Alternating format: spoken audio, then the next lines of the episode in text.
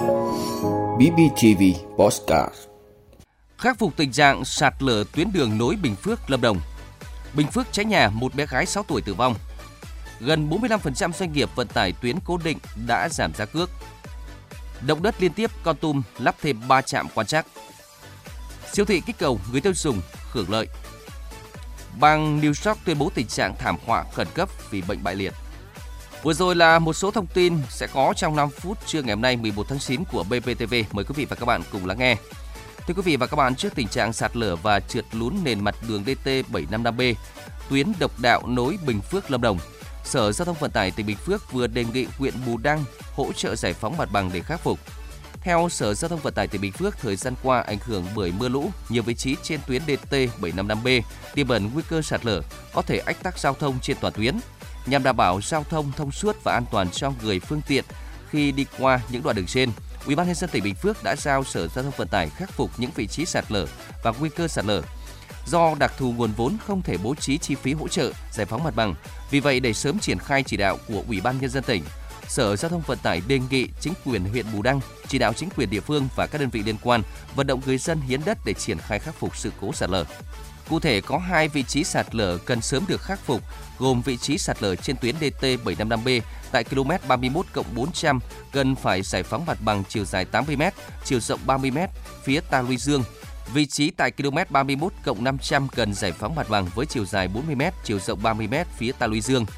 Từ tháng 7 năm 2022 đến nay, trên địa bàn tỉnh Bình Phước có mưa, nhiều vị trí đồi cao dọc tuyến DT 755B xuất hiện tình trạng sạt lở và trượt lún nền mặt đường. Thưa quý vị, khoảng 4 giờ sáng nay, ngày 11 tháng 9 đã xảy ra vụ cháy thương tâm tại một nhà dân bên cạnh quốc lộ 13 thuộc địa bàn ấp 1 xã Minh Hưng, huyện Trân Thành, tỉnh Bình Phước, khiến một người tử vong. Theo thông tin ban đầu vào thời điểm trên, người dân phát hiện nhà bà Trần Thị Thiệt, sinh năm 1967, ấp 1 xã Minh Hưng, huyện Trân Thành, có lửa và khói bốc mạnh từ trong. Con bà Thiệt là chị Trần Thị Sang, sinh năm 1994, tự thoát ra ngoài trong tình trạng bị thương. Người dân đã hô hoán và phá cửa, dùng bình chữa cháy để dập lửa cứu người.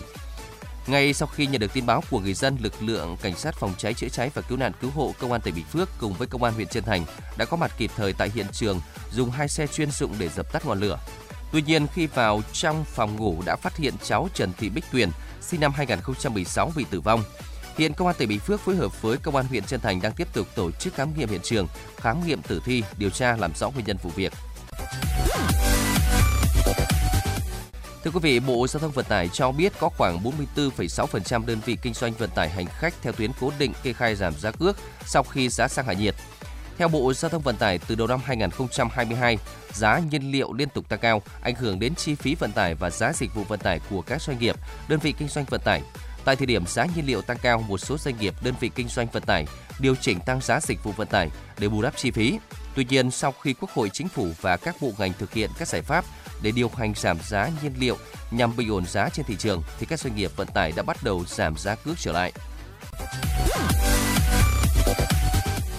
Thưa quý vị, Trung tâm báo tin động đất và cảnh báo sóng thần cho biết trong ngày 10 tháng 9 đã ghi nhận 5 trận động đất liên tiếp ở Kon Tum. Các trận động đất xảy ra từ 5 giờ 55 phút đến 11 giờ 35 phút sáng, cường độ từ 2,5 đến 3,5 độ Richter.